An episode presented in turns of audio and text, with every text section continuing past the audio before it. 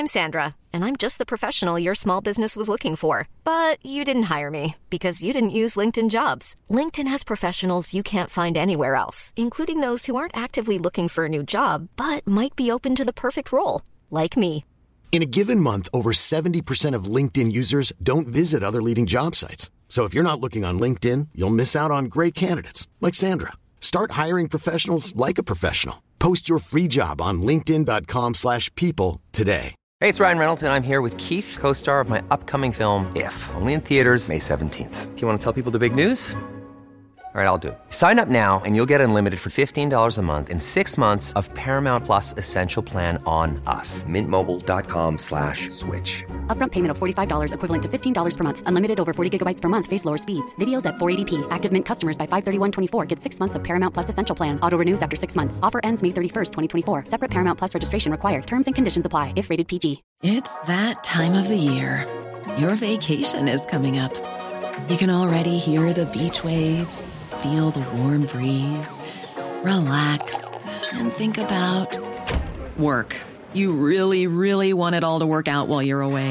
Monday dot com gives you and the team that peace of mind. When all work is on one platform and everyone's in sync, things just flow. Wherever you are, tap the banner to go to Monday dot com.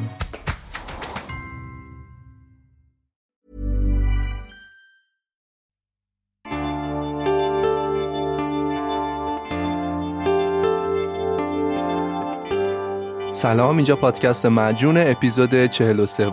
معجون یه پادکستیه که من مسعود فهیمی تو هر قسمتش یه روایت تاریخی رو براتون تعریف میکنم. سعی دارم به تاریخ دیدگاه علمی داشته باشم و تاریخ رو تلفیقی و عجین شده با موضوعات مختلف براتون تعریف کنم. این اپیزود آبان هزار و چهارصد و دو منتشر میشه.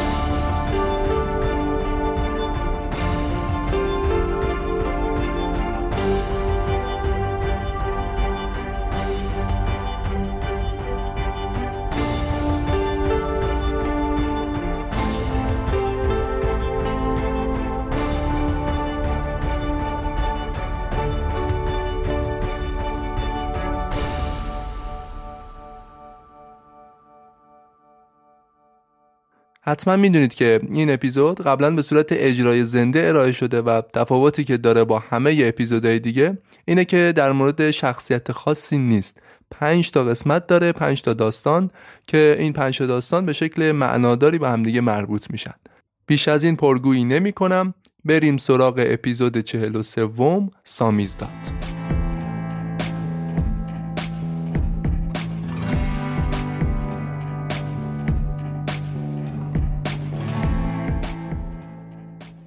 سامیزدات این هفته رو خوندی؟ اگه شما هم تو قرن بیستم تو روسیه یا یکی از کشورهای بلوک شرق زندگی می کردید، این سوال متداولی بود که هر شهروند عادی ممکن بود از شما بپرسه. سامیزدات به نشریات زیرزمینی می گفتن، کتابها، اشعار و هر نوع محتوای چاپی که اجازه انتشار رسمی پیدا نمی کرد. از طریق چاپخونه غیرقانونی چاپ میشد و همینطور غیرقانونی بین مردم پخش میشد. تو سیستم سیاسی اجتماعی بسته‌ای که کشور شوروی داشت و کشورهای همپیمانش تو اروپای شرقی، حقیقت رو فقط از طریق سامیزدادها میشد پیدا کرد. اگه به دنبال کتاب یا نشریه‌ای بودی که یکم از ایدئولوژی رسمی حکومت فاصله داشت، تو سامیزداد میتونستی پیدا کنی. اگه نویسنده‌ای بودی که تو کتابت تبلیغ ایدئولوژی حاکم رو نمی کردی، نوشتهات فقط از طریق سامیزدات میتونست به دست مردم برسه. سامیزدات تو لغت یعنی خود انتشاری. اولین بار یه شاعر روسی از این لغت استفاده کرد که البته بیشتر بعد از مرگ استالین از دهه هزار و نهصد و پنجاه به بعد این کلمه بین مردم جا افتاد و حتی خارج مرزهای شوروی هم استفاده میشد. سامیزداد حقایقی رو مطرح می کرد که از جنس خودش بود، حقیقتی محض اما انکار شده. سالها هم وجود سامیزداد انکار می شد و هم حقایقی که درش بود. قصه این اپیزود قصه سامیزداد هاست، قصه زندگی کسایی که سالیان سال حقیقت زندگیشون انکار می شد. روایت امروز قصه دور و درازی از جدال حقیقت با دروغ.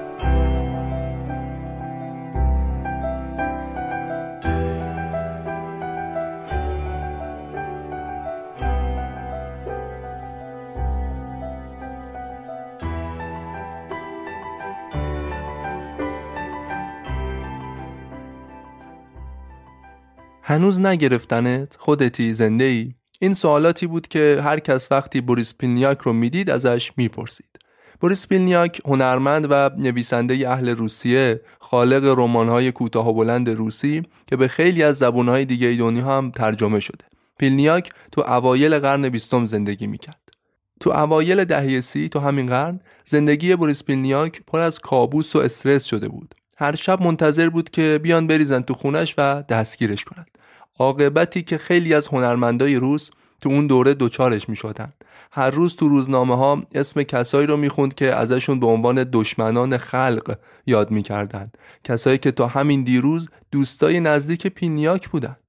کدچرمی ها به ماموران مخفی شوروی می گفتن. تو دوران استالین بسیاری از همین نویسنده ها و هنرمندا رو تو خونهشون مخفیانه و شبانه دستگیر می کردن. می بردن ازشون اعتراف های اجباری می گرفتن. پیلنیاک و بسیاری از نویسنده های دوروبرش کسایی بودند که انقلاب روسیه رو تایید می کردن. از مخالفان تزار و کم و بیش طرفدار بلشویک های انقلابی بودند. اما هیچ وقت به عضویت تو حزب کمونیست شوروی تن ندادند.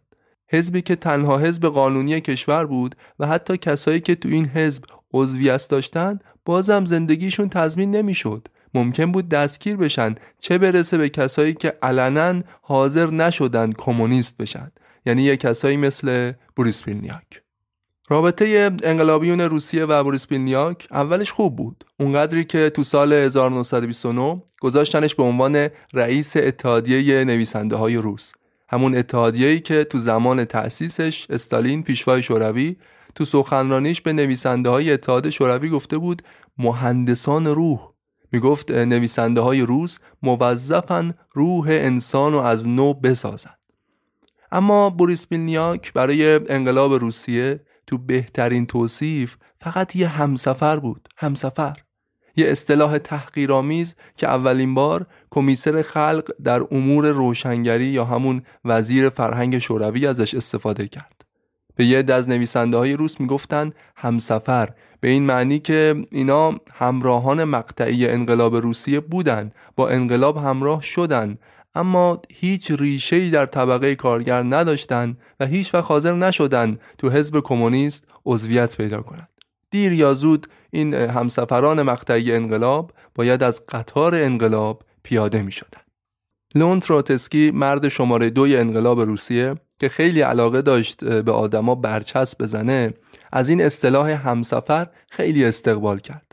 اما غافل از این که خود تروتسکی هم جزء همین همسفران مقطعی بود. چند سال بعد از قطار انقلاب پیاده شد، یعنی در واقع پیادهش کردند.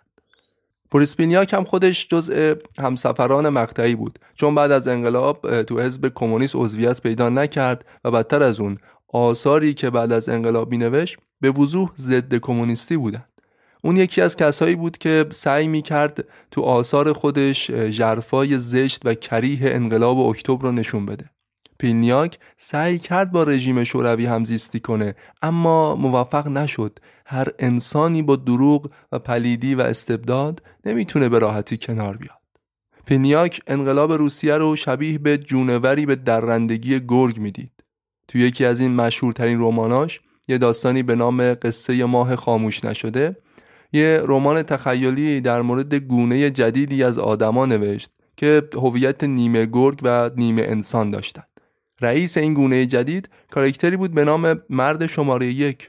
هر کس این رمان رو میخوند امکان نداشت متوجه شباهت بین استالین و مرد شماره یک نشه. استالین هم به گرگ علاقه زیادی داشت. میگن همیشه تو جلسات وقتی بیکار میشده روی کاغذ سفید تصویر یک گرگ رو نقاشی میکرد. پیلنیاک با تشبیه استالین به گرگ تو این رمانش کارو حسابی برای خودش وخیم کرد. برای همین از اون به بعد همیشه ترس و واهمه داشت که بالاخره یه شب کدچرمی‌ها، ماموران مخفی میان میگیرنش. ترسی که هیچ وقت تمومی نداشت. اوضاع برای پیلنیاک بدتر از این شد. زمانی که به خاطر انتشار یه رمان دیگه اسمش رفت تو لیست سیاه کدچرمی‌ها. تو سال هزار و نهصد و بیست و نه یه رمان کوتاه منتشر کرد به نام ماهونه. یه نمونه از آثار سامیزدات بود. محتوای ضد کمونیستی داشت. این قضیه باعث شد پرونده امنیتی پیلنیاک بین کدچرمی‌ها دوباره به جریان بیفته. کوچرمیا حواسشون به همه چیز بود. اگرم تا حالا پیلنیاک رو دستگیر نکرده بودن، از این کارشون دلیل و هدف خاصی داشتن. دستگیری و اعدام تنها راه مقابله با همسفرها نبود، روش‌های دیگه هم وجود داشت. مثلا رسوندن آدما به مرز فروپاشی روانی. برای کسایی که سالها با ترس دستگیری و اعدام زندگی می‌کردند، این زن و هراس تا جایی ادامه پیدا می‌کرد که حتی به مرز جنون و خودکشی می‌رسید. دقیقاً اتفاقی که برای میخائیل بولگاکوف افتاد. معروفترین نمایشنامه نویس تاریخ روسیه، خالق اثر مرشد و مارگاریتا. کسی که برادرش تو ارتش سفید علیه کمونیستای انقلابی می جنگید. برای همینم بولگاکوف سالها تحت نظارت‌های شدید بود. انتشار آثارش رو ممنوع کردند و حتی از کشور ممنوع الخروج شد. بارها از مقامات درخواست میکرد اجازه خروج از کشور رو بهش بدن، اجازه بدن تو روسیه آثارش رو منتشر کنه. میگفت اگه به یه نویسنده اجازه نوشتن ندن، این به این معنیه که زنده به گورشون کنی. تمام دنیای یه هنرمند خلق آثارشه، اگه اجازه این کار نداشته باشه دیگه امیدی برای زنده موندن نداره. میخائیل بولگاکوف درسته هیچ وقت دستگیر نشد، اما به مسیر انحطاط روانی رفت. بارها کدشرمی ها می اومدن تو خونش، تفتیش و بازرسی می کردن. دست نوشته ها رو با خودشون می بردن. همسر بولگاکوف میگه شوهرم دچار دلهره و نگرانی همیشگی بود. همیشه حتی توی رخت خواب یهو دلهره میگرفت، ازم میپرسید که مأمور تو خونه است. بعد میرفت به دست نوشته رماناش سر میزد که یه وقت کسی اونا رو نبرده باشه. همسر بولگاکوف زیاد بودن کسایی که هیچ وقت دستگیر نشدن، اما آثارشون ممنوع شد، از شغلی که داشتن محروم شدن و با ترس و دلهره همیشگی بقای اونها به مخاطره افتاد. خسارتی که این دسته از نویسنده ها از حیث روانی متحمل شدن، مرگشون رو جلو انداخت. کسایی که به قول استالین مهندسان روح بودن، حالا خودشون روح و روانشون داغون شده بود. چجوری میخواستن روح جدید مردم شوروی رو از نو بسازن؟ حالا همین بلا ممکن بود سر پیلنیاک هم بیاد. به قول خودش هر آدم بالغ در اتحاد شوروی حداقل یه بار در طول زندگیش به خطر دستگیری و اعدام فکر میکنه. پیلنیاک مجبور شد وارد یه زندگی دوگانه بشه. مجبور شد به استالین و به حزب سوگند وفاداری یاد کنه و توی اظهار نظر گفتش که به راستی استالین مردی بزرگ است، با این توجیه که اگه امروز دروغ بگم و زنده بمونم، شاید فردا فرصتی برای گفتن حقیقت داشته باشم. اما این پایان قصه پیلنیاک نبود. اون هیچ وقت حاضر نشد و نتونست آثاری در تایید ایدئولوژی حزب کمونیست از خودش منتشر کنه. تو داستان‌های بعدی که پیلنیاک می‌نوشت، سر و کله قهرمان‌های جدید پیدا شد. آدمای درو و سازشکار که به خاطر رفاه حقیقت رو فدا می‌کردند. اونم نه به خاطر آرمان‌های بزرگ، بلکه فقط به خاطر نجات خودشون. و بعدش همین قهرمان‌ها با رنج فراوون شروع می‌کردن به جدا کردن خودشون از چنین زندگی دوگانه‌ای که ساخته بودند. و دقیقاً پیلنیاک هم همین مسیر قهرمان داستاناشو در پیش گرفت. نشون داد که برای یه آدم سازشکار که بخواد وارد دایره حقیقت بشه، هیچ وقت برای شروعش دیر نیست. پیلنیاک از طریق همین آثار جدیدش سعی کرد از زندگی دوگانه‌ای که داشت یه مقدار فاصله بگیره و دین خودش رو به حقیقت ادا کرد. نهایتاً پیلنیاک تابستون هزار و نهصد و سی و هفت مشغول نوشتن آخرین رمانش بود. همزمان مامورای کدچرمی هم داشتن مدارک و اسناد کافی رو برای دستگیریش آماده می‌کردند. تو بازجویی نویسنده‌هایی که قبلا گرفته بودن، مدام اسم پیلنیاک میومد و همین برای دستگیریش کافی بود. شب بیست و هشتم اکتبر هزار و نهصد و سی و هفت کابوس چند ساله پیلنیاک بالاخره واقعی شد. ماشین بزرگ مشکی رنگ پشت در خونش توقف کرد. کدچرمیا ریختن تو خونه و درست تو جشن تولد سه سالگی پسرش دستگیرش کردند. همزمان خونش رو تفتیش کردند و همه دستنوشته ها و ماشین تایپ پیلنیاک رو هم با خودشون بردن. روندی که پیلنیاک تو بازجویی سپری کرد همون سناریوی همیشگی بود. اونقدر زندانی رو تحت فشارهای روانی میذاشتن، تهدیدش میکردن، با وعده فریبش میدادن، که طرف به هر چیزی که کدشرمی ها دلشون میخواست اعتراف میکرد.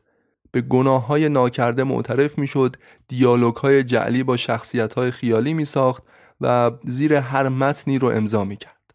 پیلنیاک هم تو بازجویی گفت بله من در برابر مردم شوروی گناهکارم. من سعی کردم با انتقال اطلاعات خائنانه به خارج از کشور اتحاد شوروی رو از چشم روشنفکرای غربی بندازم. پیلنیاک حتی اقدام برای ترور استالین و جاسوسی برای ژاپن رو هم قبول کرد. بیستم آوریل هزار و نهصد و سی و هشت جلسه دادگاه برگزار شد. طی تنها یه جلسه دادگاه، اونم فقط پانزده دقیقه محاکمه شد و قاضی دادگاه پیلنیاک رو به اشد مجازات محکومش کرد. تازه خیلی خوششانس بود که فرصت محاکمه تو دادگاه رو بهش دادن، چون خیلی از کسایی که جرایم سیاسی داشتن بدون محاکمه اعدام می‌شدن. فرصت اینو پیدا کرد که از خودش دفاع کنه.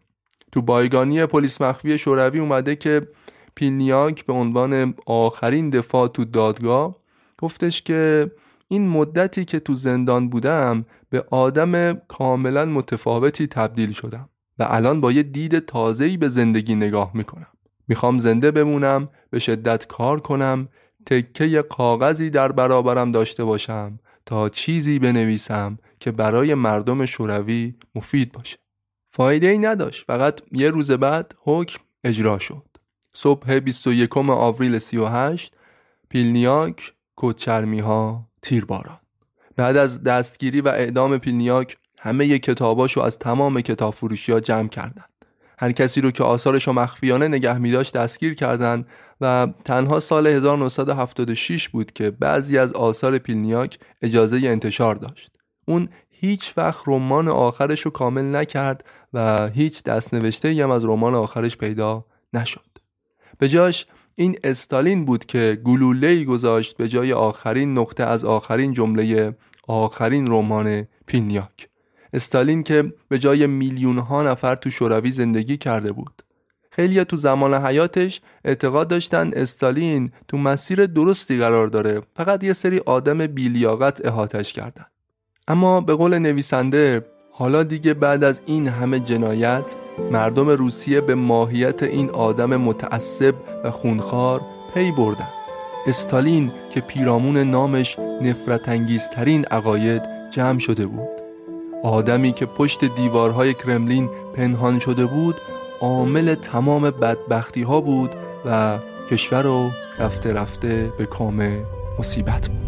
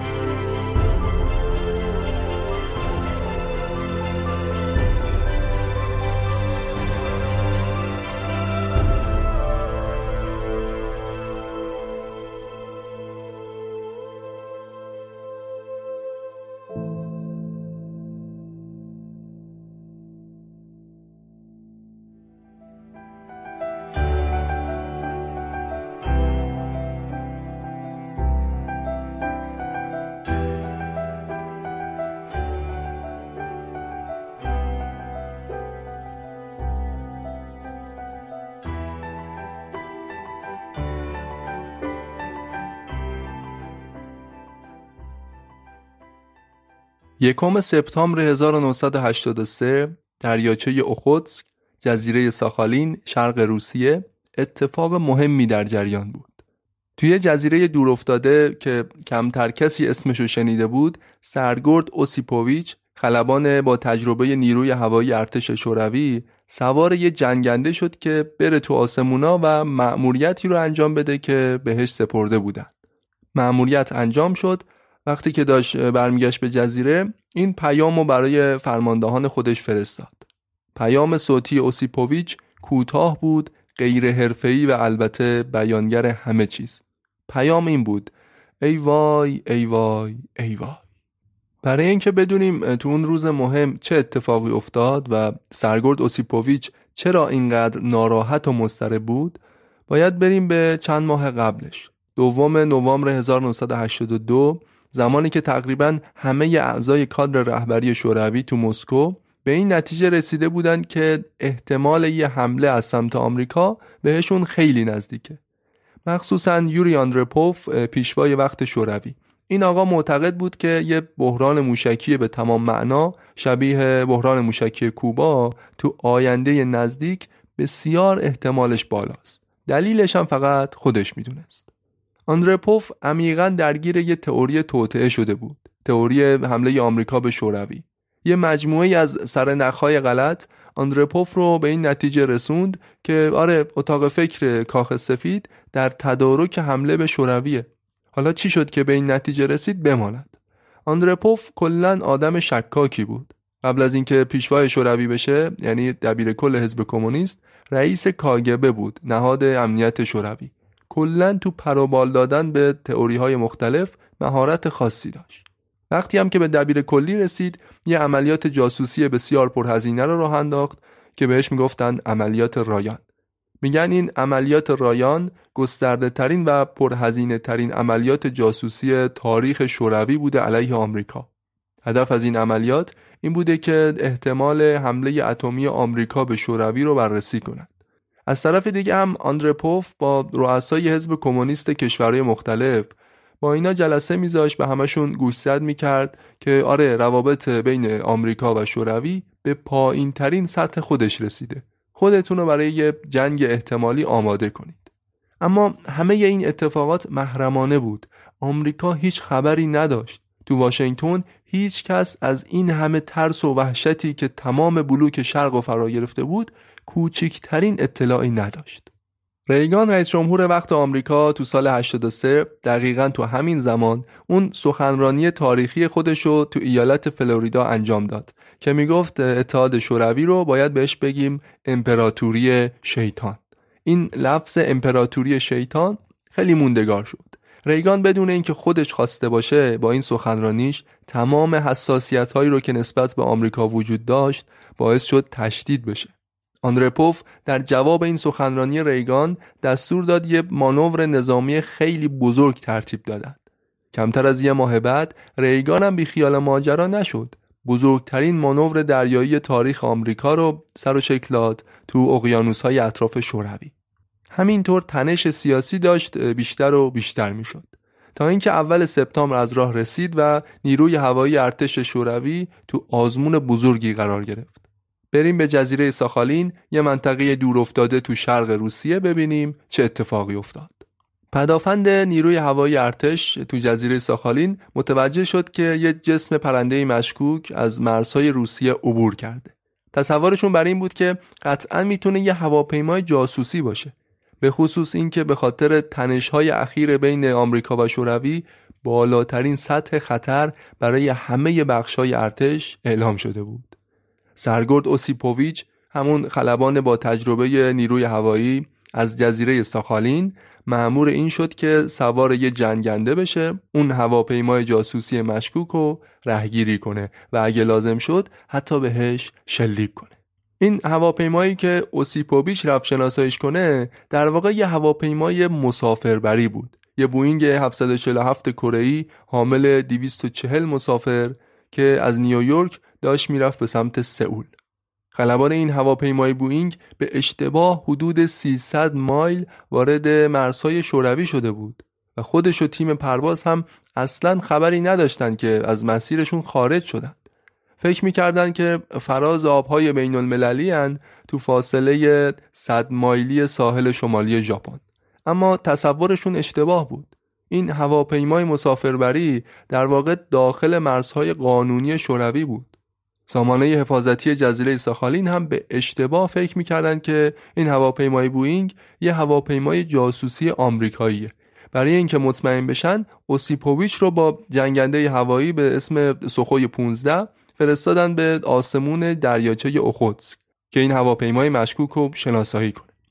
اما سوخوی پانزده اوسیپوویچ که باهاش پرواز کرده بود، یه اشکال بزرگ داشت. این هواپیمای جنگی فقط چهل و پنج دقیقه میتونست پرواز کنه، چون فقط به اندازه چهل و پنج دقیقه پرواز، سوخت، تو باکش ریخته بودن، فقط چهل و پنج دقیقه. چرا؟ چون سابقا اتفاق افتاده بود که یه سری خلبان‌های ارتش شوروی برای مأموریت سوار هواپیمای جنگی می شدن، بعدش با یه ترفند خاصی از مرزهای شوروی رد می شدن، می رفتن توی کشور همسایه پناهندگی می گرفتن. این قضیه خیلی داشت پر تکرار می شد. برای همین دستورالعمل جدید اومده بود که فقط به اندازه چهل و پنج دقیقه پرواز تو باک هواپیماها سوخت بریزن که دیگه خلبانای ارتش نتونن برن یه کشور دیگه پناهنده بشن. داستان خیلی پیچیده شد. پس جنگنده سوخوی اوسیپوویچ فقط چهل و پنج دقیقه فرصت پرواز داشت. تو چهل و پنج دقیقه باید هدفش رو شناسایی میکرد، مأموریتش رو انجام میداد و برمیگشت به جزیره ساخالین.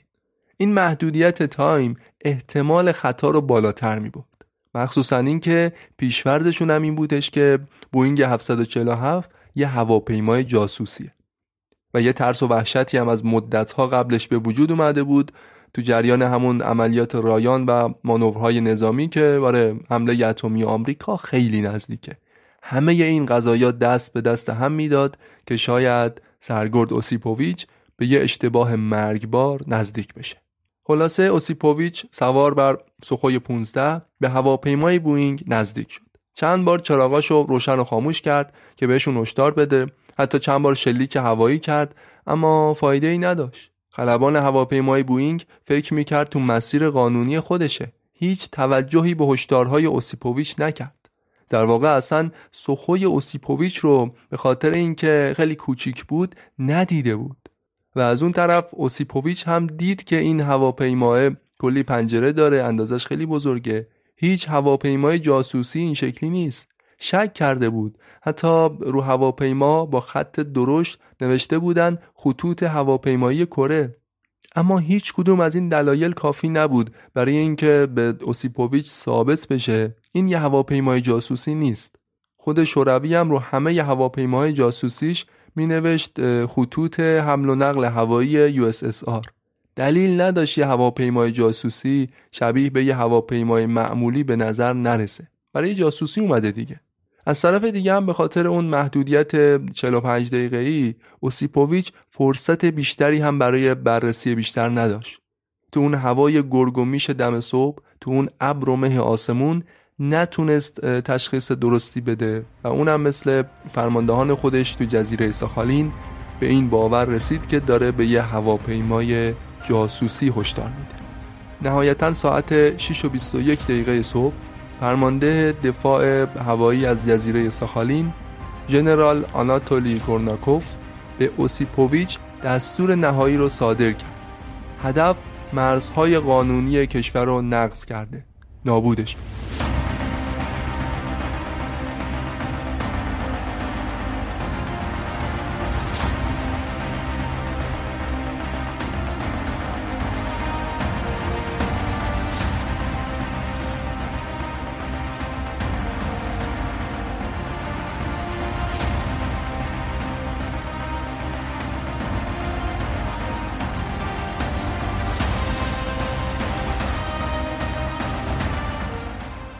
سرگرد اوسیپوویچ چرخید تا پشت هواپیمای بوئینگ. رسید به فاصله پنج مایلیش. دکمه پرتاب موشک رو فشار داد. موشک به هواپیمای بوئینگ اصابت کرد. سی ثانیه بعد شعله‌های آتش بلند شد.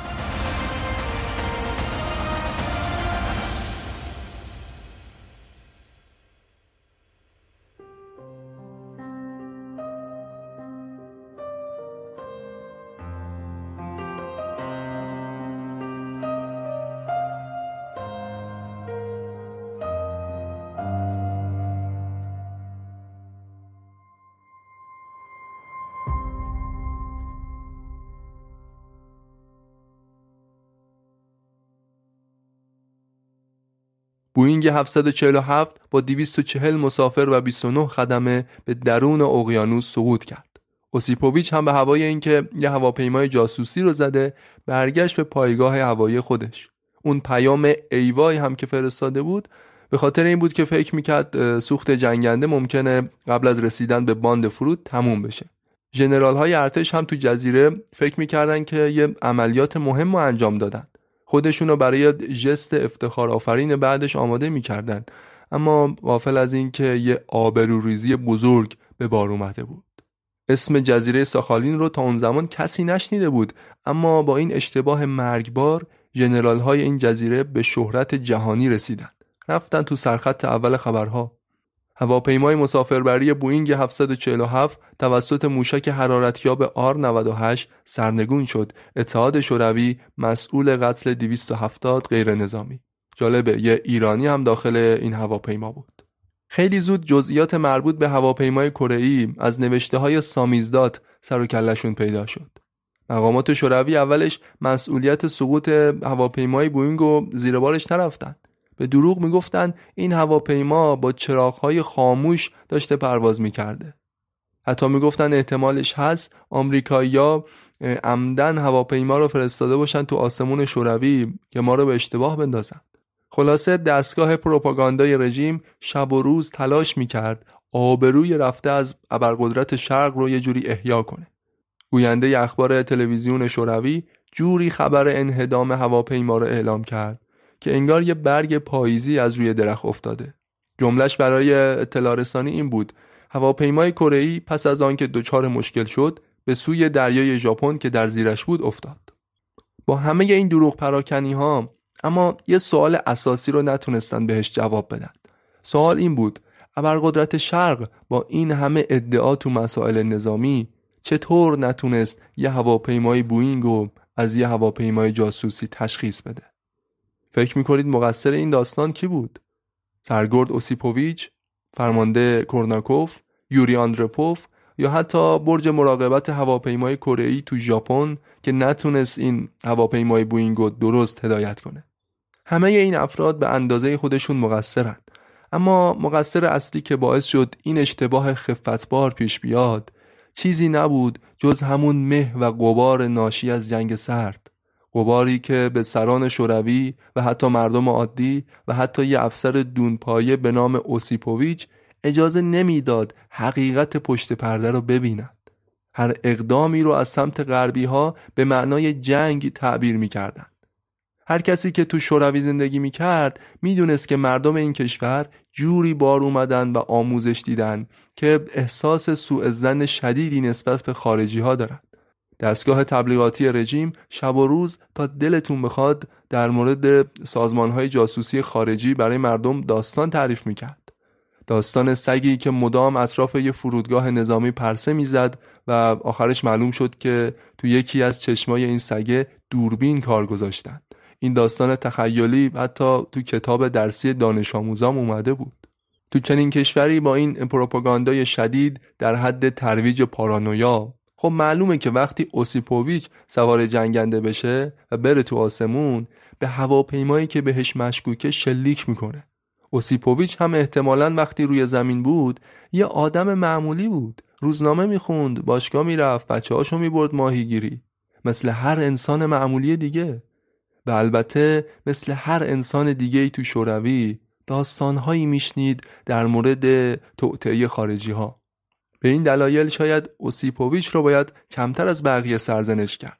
مجموعه‌ای از عوامل مختلف بود که انگشت اوسیپوویچ رو برد به سمت دکمه شلیک. همه اون دویست و هفتاد نفر مسافر و خدمه هواپیما قربانی همین سوء ظن شدند. کسایی که خودشونو برای قدم زدن تو خیابونای سئول آماده می‌کردن، اما حالا تو اعماق اقیانوس مدفون شدن و هیچ صدایی از آخرین فریادهای این دویست و هفتاد نفر ثبت نشد.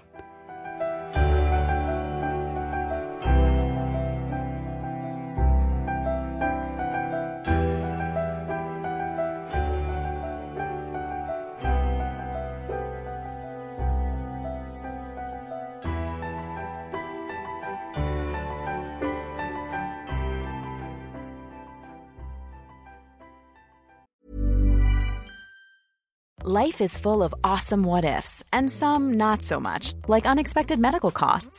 That's why UnitedHealthcare provides Health Protector Guard fixed indemnity insurance plans to supplement your primary plan and help manage out-of-pocket costs. Learn more at U H one dot com. Hey, it's Ryan Reynolds, and I'm here with Keith, co-star of my upcoming film, If, only in theaters May seventeenth. Do you want to tell people the big news? All right, I'll do it. Sign up now and you'll get unlimited for fifteen dollars a month and six months of Paramount Plus Essential Plan on us. Mint Mobile dot com slash switch. Upfront payment of forty-five dollars equivalent to fifteen dollars per month. Unlimited over forty gigabytes per month. Face lower speeds. Videos at four eighty p. Active Mint customers by five thirty-one twenty-four get six months of Paramount Plus Essential Plan. Auto renews after six months. Offer ends May thirty-first, twenty twenty-four. Separate Paramount Plus registration required. Terms and conditions apply if rated پی جی. پنجشنبه بیست و هشتم می هزار و نهصد و هشتاد و هفت میدون سرخ مسکو همه چیز عادی به نظر می رسید. توی عصر بهاری اکثر مردم فقط یه پیراهن نازک تنشون بود. اطراف مقبره لنین هم یه سری توریست خارجی داشتن پرسه می زدن. یهو صدای ویزویز یه هواپیمای ملخی همه رو متعجب کرد. تو شوروی هیچ کس اجازه نداشت هواپیمای خصوصی داشته باشه. برای همین صدای ویزویز هواپیمای ملخی که اومد همه جا خوردن. هواپیمایی که مردم تو آسمون مسکو می‌دیدن معلوم بود که ایراد فنی پیدا کرده. یه هواپیمای کوچیک ملخی یه نفره داشت سقوط می‌کرد. از موتورش دود بلند شده بود. فاصلش با زمین هی کمتر و کمتر می‌شد تا اینکه بالاخره افتاد رو زمین، کشیده شد تا وسط میدون سرخ مسکو. تقریباً در سیصد متری دفتر کار میخائیل گورباچوف، دبیرکل حزب کمونیست شوروی، یعنی شخصیت اول مملکت. مردم اولش فکر می‌کردن دوربین مخفیه، یه نمایشی در کاره. حسابی جا خورده بودن. به هواپیمای سقوط کرده نزدیک شدن، اما هیچ کاری انجام ندادن. تا اینکه خلبان زخمی از هواپیماش اومد بیرون، خودشو با این اسم معرفی کرد: ماتیاس رست. گفتش که من یه کارمند ساده‌ام تو آلمان غربی. میگفت هدفم این بوده که بیام مسکو با گورباچوف دیدار بکنم، دبیرکل حزب کمونیست شوروی. میگفت من یه برنامه دارم برای صلح جهانی. چهل و پنج دقیقه طول کشید تا پلیسا بیان این خلبان عجیب و غریب و با خودشون ببرن. ماجرا چی بود؟ ماتیاس رست، همون خلبان راست، میگفت دنبال ماجراجویی بوده این آقا. سیزدهم می هشتاد و هفت یه هواپیمای شخصی از هامبورگ اجاره کرده بود، رفت نروژ، از اونجا رفت فنلاند. به برج مراقبت فنلاند گفته بود که میرم سوئد، ولی از مسکو سر در آورد. همون روزی که از فنلاند پرواز کرد، ساعت دو نیم بعد از ظهرش تو منطقه مرزی فنلاند شناساییش کردند. اما یه سری اتفاقات عجیب و بی‌سابقه‌ای بود که در نهایت باعث شد یکی از خفتبارترین روزهای ارتش سرخ شوروی اتفاق بیفته. هواپیماش خیلی کوچیک بود، تو رادارها به سختی میشد ردیابیش کرد. به محض اینکه مرز شوروی رو رد کرد، اینو یه هواپیمای ورزشی بی خطر تشخیصش دادن. فرمانده‌های نیروی هوایی تصمیم گرفتن که بهش شلیک مستقیم نکنن. دیگه بعد از اون ماجرای هواپیمای کره‌ای کی جرأت دستور شلیک داشت؟ به جاش دو تا جت جنگی فرستادن که برن این هواپیما رو تو آسمون ردیابی کنن.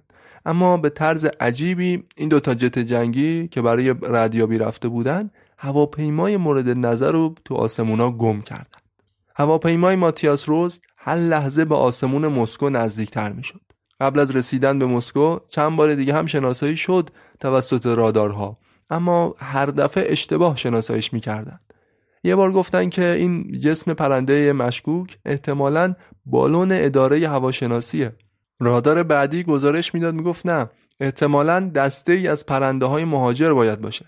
در آخر هم بهش میگفتن جسم پرنده مشکوک، همین. در حالی که هواپیمای ماتیاس رست فقط بیست دقیقه تا مسکو فاصله داشت. جالبه، رادارهای نیروی هوایی مسکو به خاطر تعمیرات دوره‌ای یه چند دقیقه خاموش شدن. دقیقاً تو همون دقایق ماتیاس رست از حلقه دفاعی مسکو هم عبور کرد و در نهایت با خیال راحت هواپیمای خودش رو وسط میدون سرخ مسکو کنار کاخ کرملین رو زمین نشوند. شاید حساس‌ترین و امنیتی ترین لوکیشنی که تو سراسر قلمرو ابرقدرت شرق وجود داشت. زمانی که داشت این اتفاقات میافتاد، میخائیل گورباچوف، پیشوای شوروی، تو مسکو نبود. یه سفر کاری رفته بود برلین شرقی. گورباچوف رو با آندروپوف اشتباه نکنید. آندروپوف سال هزار و نهصد و هشتاد و سه پیشوای شوروی بود، گورباچوف تو سال هزار و نهصد و هشتاد و پنج. وقتی از این اتفاق با خبر شد، گورباچوف به شدت مقامات نظامی دوروبرش رو مؤاخذه کرد. گفتش که من به فرماندهان ارتش مشکوکم، چون که من میخواستم، گورباچوف میگه میگه من میخواستم بودجه نظامی رو کاهش بدم. اینا به خاطر اینکه با این سیاست من مخالف بودن، اومدن یه همچین آبروریزی راه انداختن که بگن آره مثلا استحکامات دفاعی مسکو نیاز به تقویه است داره. بعدن توی جلسه دیگه گورباچوف به فرمانده دفاع از مسکو گفتش که این هواپیما، هواپیمای ماتیاس رست، بیشتر از دو نیم ساعت تو آسمون کشور پرواز می‌کرده، اما شما فقط اون موقعی متوجه حضورش شدید که پلیس رانندگی تو خیابون به شما گزارش داد. بعد روشو کرد طرف وزیر دفاع کشور، گفت با این آبروریزی اگه من جای شما بودم حتما استعفا می‌دادم. وزیر کشور شوروی هم معطل نکرد، در جا بلند شد، سلام نظامی داد و همونجا استعفا کرد. تو این روز کابوسبار برای ارتش شوروی بیشتر از صد و پنجاه تا افسر بلندپایه دیگه هم برکنار شدند. حتی بعضیاشون رو تو دادگاه محاکمه کردند. گورباچوف از این فرصت استفاده کرد تا همه مقامات نظامی رو که دل خوشی ازشون نداشت، همه رو برکنار کنه. به خاطر همینم بین مقامات ارتش تا حد زیادی منفور شد. کودتای ارتش روسیه علیه گورباچوف تو آگوست هزار و نهصد و نود و یک یه ریشش برمیگرده به همین اتفاق. متوجه تغییر شدید؟ رفتار گورباچوف در مورد این مسئله به وضوح متفاوت از رهبران قبلی بود. گورباچوف هم میتونست مثل آندروپوف که در مورد هواپیمای کره‌ای لاپوشینی کرده بود، یه جوری این مسئله آبروریزی شوروی رو ازش عبور کنه، اما نکرد. چون گورباچوف از لحاظ شخصیت آدم بسیار متفاوتی بود با همه سیاستمدارای شوروی. جوانترین پیشوای تاریخ شوروی، البته بعد از استالین، و اولین پیشوایی که انقلاب اکتبر روسیه رو درک نکرده بود. گورباچوف که روی کار اومد، یه روح تازه‌ای بخشید به نظام کهنه شوروی.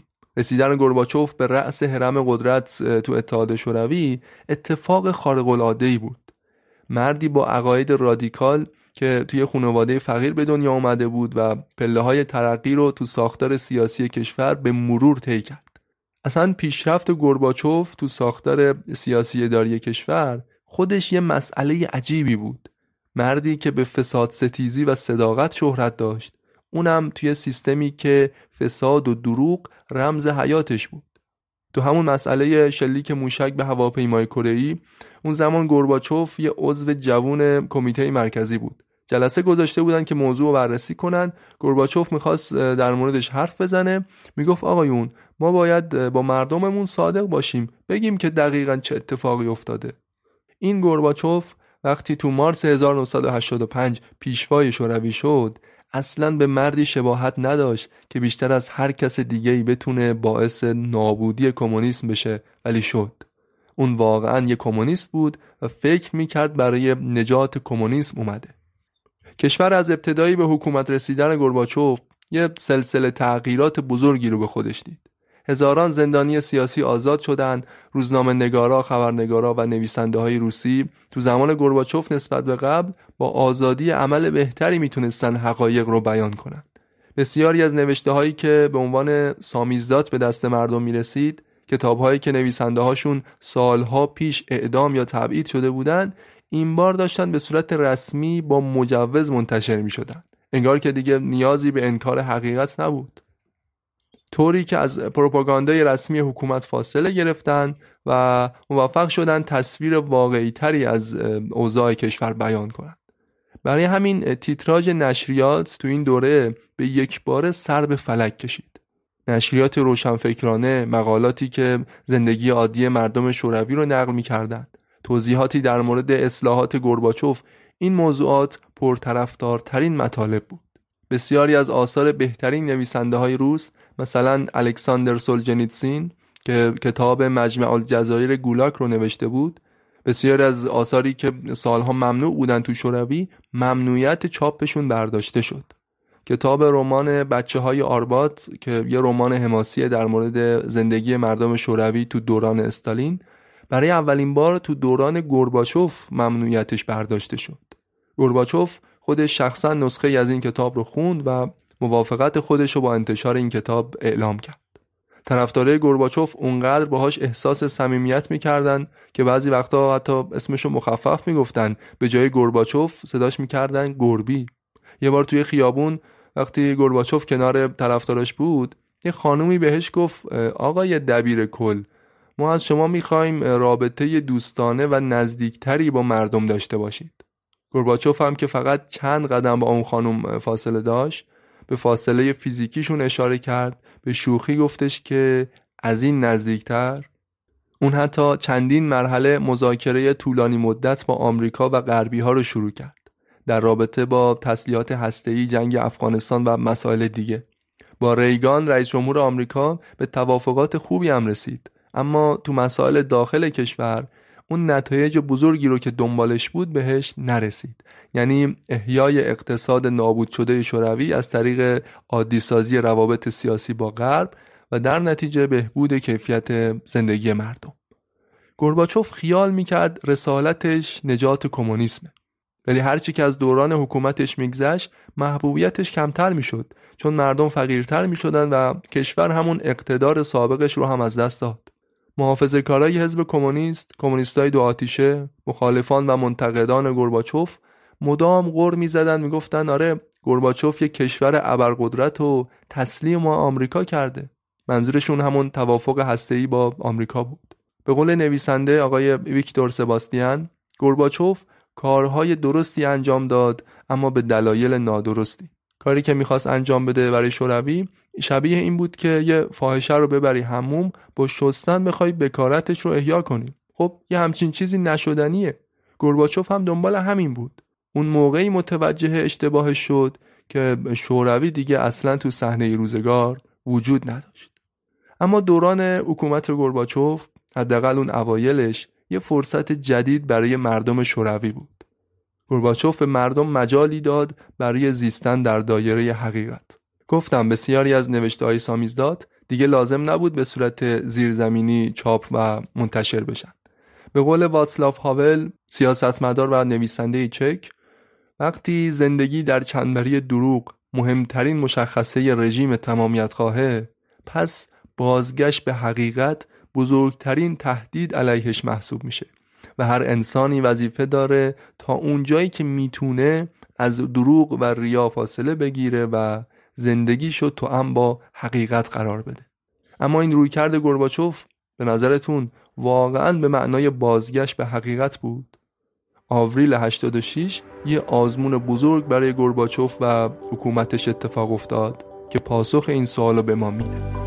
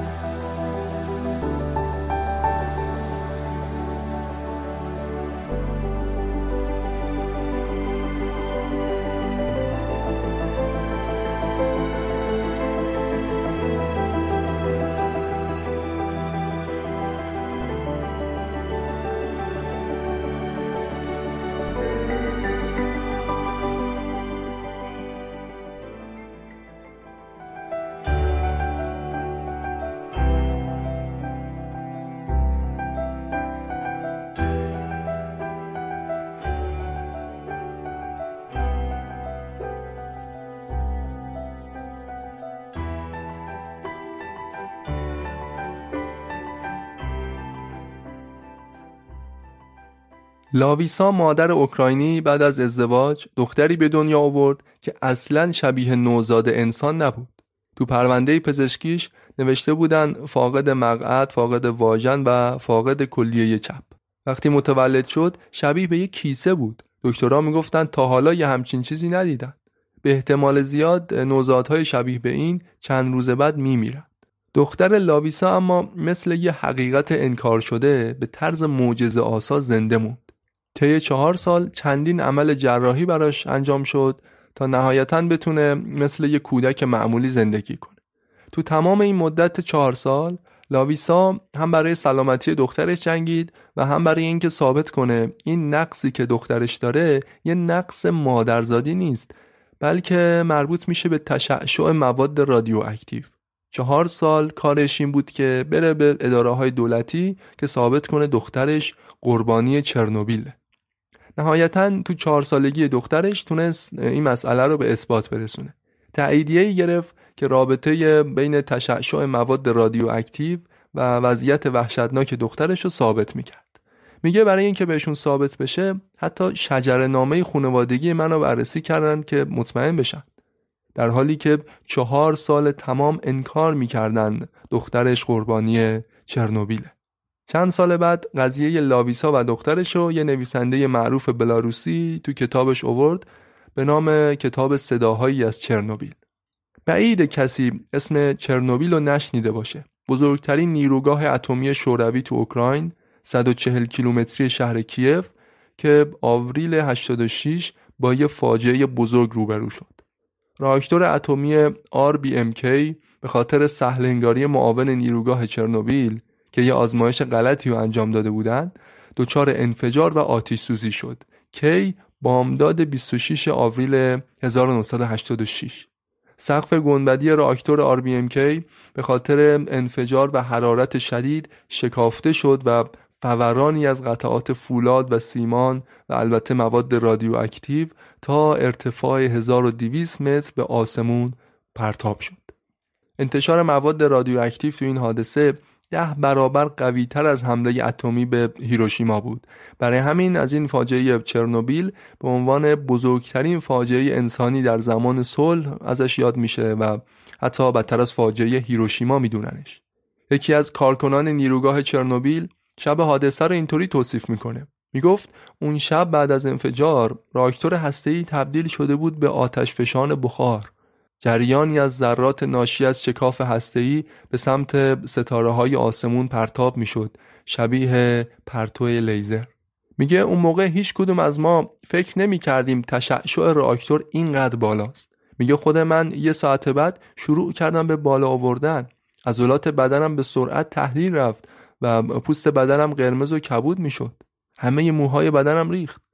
کارکنان چرنوبیل بیشتر از پنج هزار برابر دوز میانگین سالانه رو بدنشون مواد رادیواکتیو جذب کرده بود. به خاطر همینم خیلیاشون مردن و خیلیای دیگه‌شون هم مریضی‌هایی گرفتن که از مردن بدتر بود. بیشتر از دوازده هزار مأمور پاکسازی جان سپردن که اکثر اونا مردان جوان بیست تا بیست و چهار ساله بودن. دو روز بعد از انفجار چرنوبیل ستونهای ارتش تو خیابونهای شهر پریپیات راه افتادن که شهر رو تخلیه کنند. شهر پریپیات نزدیکترین منطقه مسکونی به نیروگاه چرنوبیل بود. شهری که تقریباً همه کارکنان نیروگاه به همراه خانواده‌شون اونجا زندگی می‌کردند. به اغلب مردم این شهر گفتن که قرار فقط سه روز شهر رو تخلیه کنیم که پاکسازی کامل انجام بشه. برای همین خیلی از مردم خونه و زندگیشون رو ول کردن، اما دیگه هیچ وقت هیچ کس به خونش برنگشت. پریپیات برای همیشه تخلیه شد و منطقه ممنوعه اعلام شد. امروز شهر پریپیات مثل شهر مرده ها میمونه، تصویری از ویرانی مطلق، شهر ارواح، شهری که یه روز یکی از شلوغ ترین شهرهای اوکراین بود. به جز پنجاه هزار نفر جمعیت این شهر، جمعاً حدود صد و سی و پنج هزار نفر از ساکنان شهرهای مختلف اطراف چرنوبیل تخلیه شدند. یک میلیون هکتار از اراضی کشاورزی اوکراین به خاطر انتشار مواد رادیواکتیو نابود شدند و چهار میلیون کیلووات ظرفیت نیروی الکتریکی اوکراین از دست رفته بود.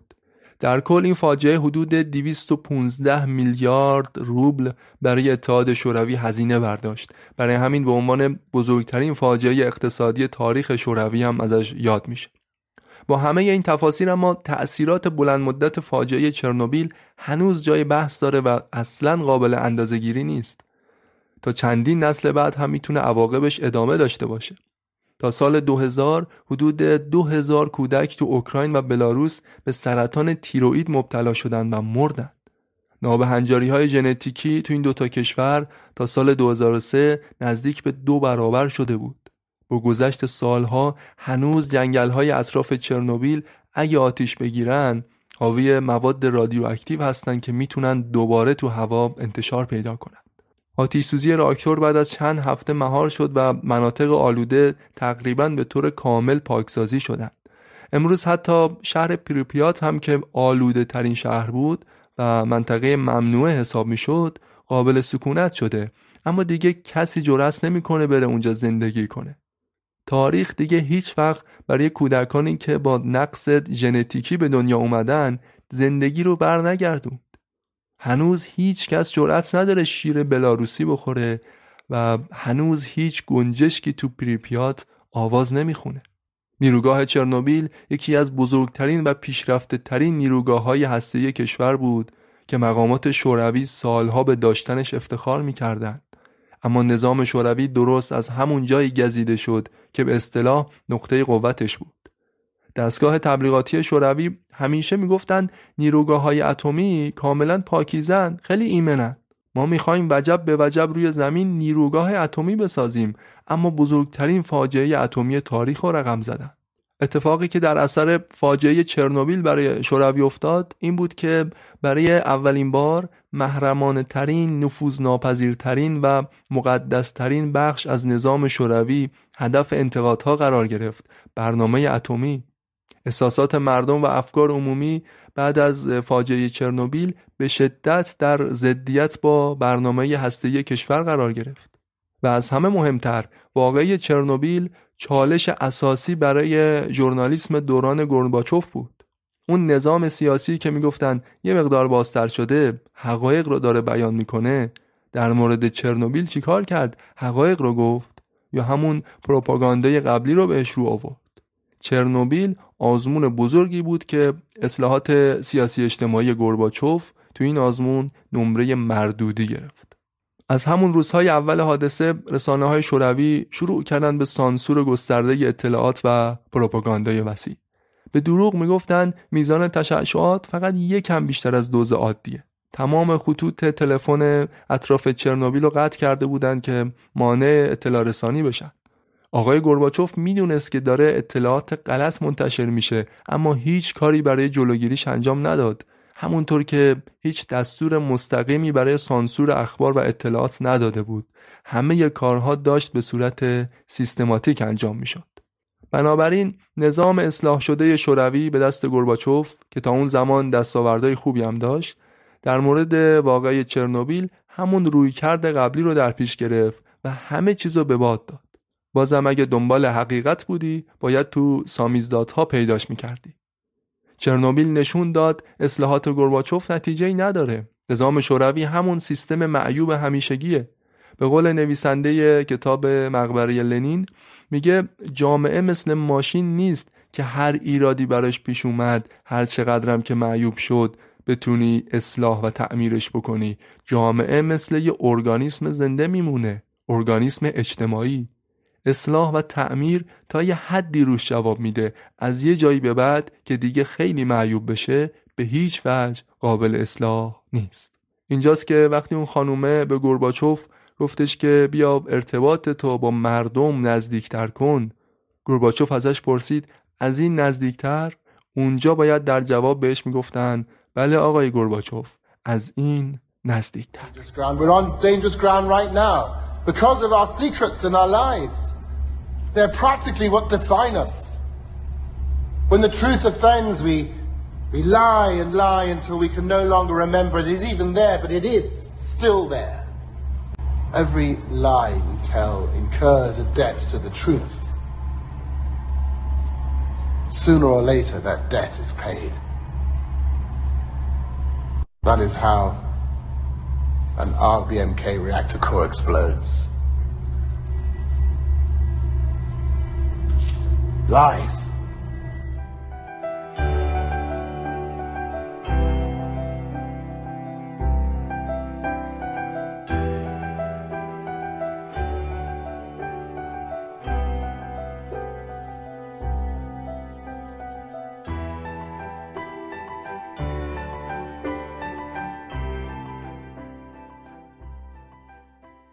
خانم ورا لنگسفیلد یک آقازاده آلمانی بود که تو آلمان شرقی زندگی میکرد. پدرش یکی از مدیران با سابقه کشور بود و دخترش ورا هم از رانت پدرش استفاده میکرد.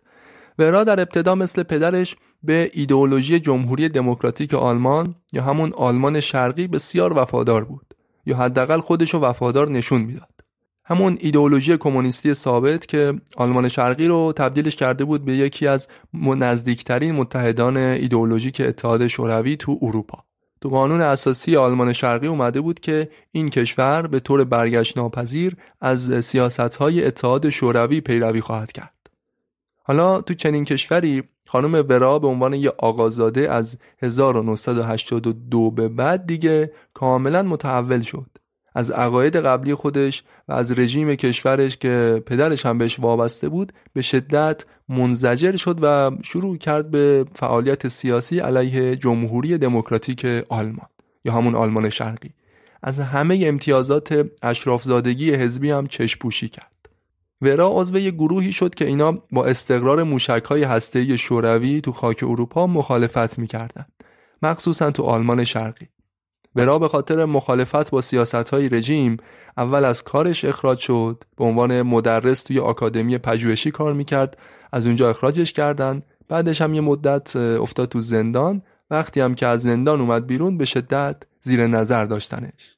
سازمان پلیس مخفی آلمان شرقی به نام اشتازی شانزده تا مأمور رو گذاشته بودن مسئول این که شبانه روز ورا لنگسفیلد رو تحت نظر داشته باشند. به شدت زیر نظر اشتازی بود. اشتازی همون سازمانی که پدر ورا هم یکی از مدیران ارشدش بود. حالا جلوتر راجبش مفصل توضیح میدم. ورا سال هزار و نهصد و هشتاد ازدواج هم کرده بود با یه ریاضیدان به نام کنود ولنبرگر. کنود همسر ورا پسر یه دانشمند معروف آلمانی بود. ورا و کنود بعدها صاحب دو تا فرزند هم شدند. ورا احساس میکرد عاشق همسرشه و به همراه کنود و دو تا بچه‌ش زندگی خوبی رو دارن میگذرونن. کنود هم همینطور وانمود میکرد. اما چند سال بعد معلوم شد کنود شوهر ورا از روی عشق و علاقه به زندگی و همسرش ادامه نمیداد، بلکه این زندگی بخشی از شغلش بود، بخشی از مأموریتش بود. کنود در تمام این مدت داشت نقش بازی میکرد و این عشق و علاقه از اولش هم قلابی بود. کنود ولنبرگر یکی از اون شانزده نفری بود که سازمان اشتازی گذاشته بود به پای ورا باشند. کنود مأمور مخفی اشتازی بود. حتی تو خیال هم نمی گنجه یه نفر صرفاً به خاطر جاسوسی از یه نفر دیگه بره باش ازدواج کنه. تو این فرایند پدر دوتا بچه هم بشه، اما کنود این کارو کرد. ورا میگه وقتی متوجه قضیه شدم توی لحظه مردم و زنده شدم. انگار نه انگار که یک عمر با این مرد داشتم زندگی میکردم. وقتی گزارش‌های کنود در مورد خودش رو میخوند، گزارش‌هایی که شوهرش تحویل اشتازی میداد، میگفت اون جوری در مورد من صحبت کرده که انگار من یه آدم غریبم.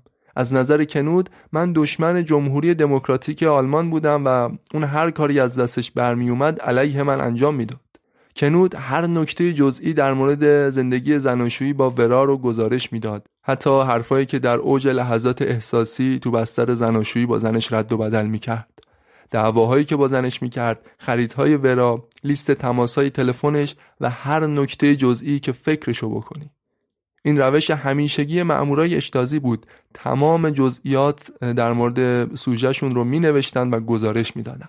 اما این سازمان اشتازی که کنود براشون کار میکرد چه جور جایی بود؟ یک حکومت بود درون یک حکومت دیگه.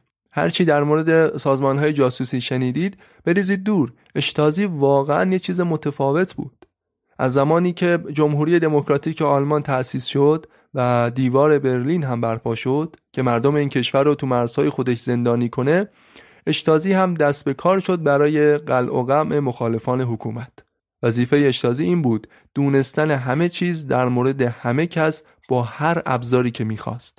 بوروکراسی پیچیده‌ای بود که تو جزء به جزء جامعه پخش شده بود. تو هر ساختمون مسکونی، کارخونه، مدرسه یا دانشگاه حداقل یه مأمور اشتازی وجود داشت که راپورت همکاراشو بده. این سازمان تو دهه هشتاد حدود صد و پنجاه هزار نفر کارمند تمام وقت داشت و بیشتر از نیم میلیون خبرچین فعال. به عبارت دیگه به ازای هر شصت و سه نفر از جمعیت آلمان شرقی یه مأمور اشتازی وجود داشت. دقیقاً میدونستن که شما کی هستی، کجا زندگی میکنی، به کی زنگ میزنی، با کیا رفت آمد داری و حتی اگه تو رابطه با همسرتون سر گوشت میجنبید اونا میفهمیدن. بیست و چهار ساعته از کوچکترین مسائل جاسوسی میکردن. با شنود گذاشتن تو خونه آدما، با استراق سهم تلفنشون، به پا گذاشتن برای سوژه هایی که بهشون مشکوک بودن. حتی سیستم جاسوسی کامپیوتری رو راه انداخته بودن که شش میلیون نفر از جمعیت کشور رو پوشش میداد. پرونده های بایگانی اشتازی رو اگه کنار هم میچیدی طولش به دویست کیلومتر میرسید. دویست کیلومتر کاغذ و پرونده، یعنی تقریباً بیشتر از فاصله تهران تا قزوین فقط کاغذ و پرونده که توش جزئی ترین مسائل و روزمرگی آدمای مختلف بود. حالا شما بگید یه چنین چیزی واقعیتی از رمان هزار و نهصد و هشتاد و چهار جورج اورول نیست؟ به این روش کنترل و سرکوب به آلمانی میگفتن سرزتسون، یعنی سرکوب خاموش. ابداع اشتازی بود این روش. سرزتسون یه نوع جنگ روانی بود در واقع. انواع متدهای مختلف و بدون در نظر گرفتن وجدان و انسانیت تو خودش داشت.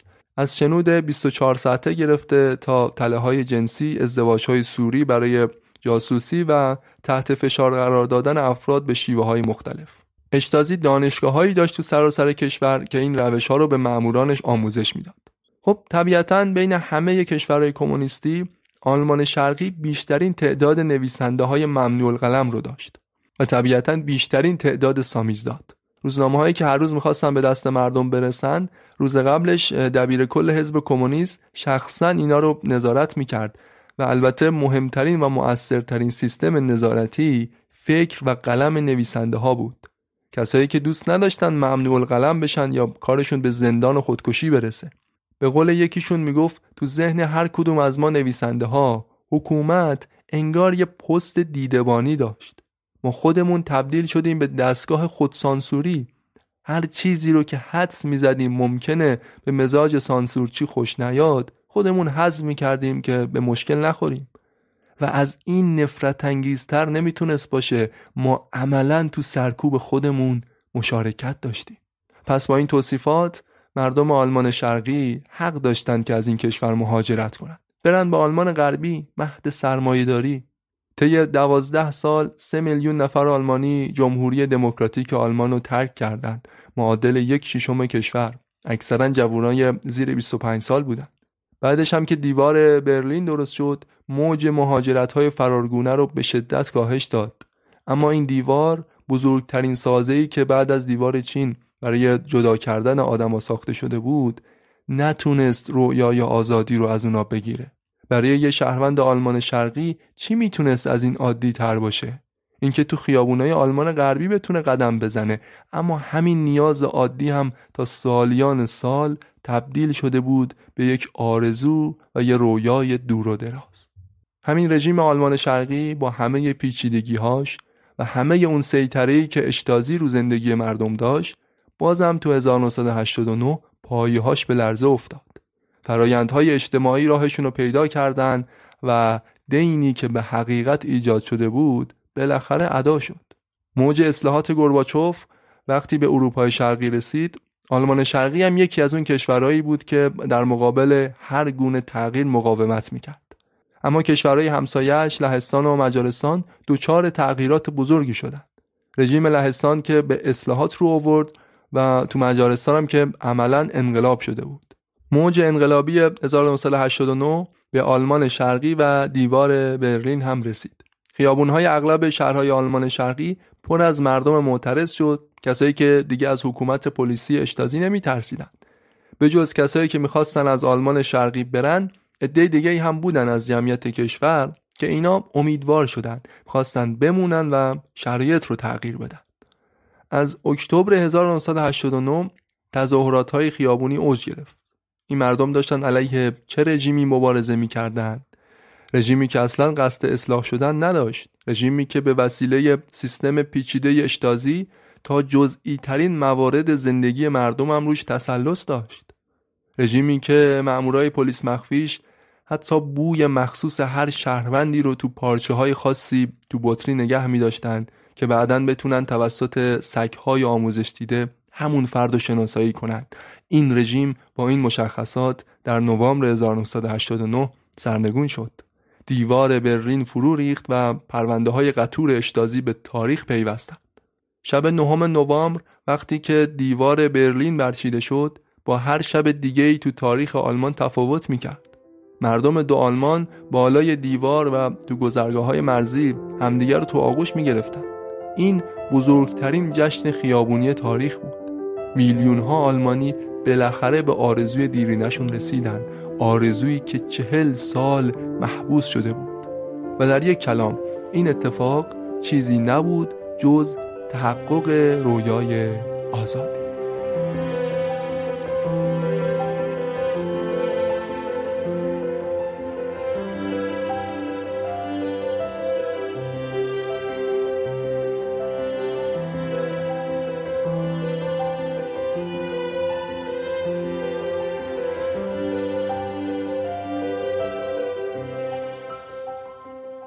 ممنون از این که این اپیزودو تا انتها گوش دادید. اگه صاحب کسب و کاری هستید که دوست داری اسپانسر پادکست معجون باشی، یه ایمیل بهمون بزن تا در موردش با هم دیگه صحبت کنیم. منابع این اپیزود پنج تا کتاب بودن که به ترتیب تو قسمت توضیحات هم هست.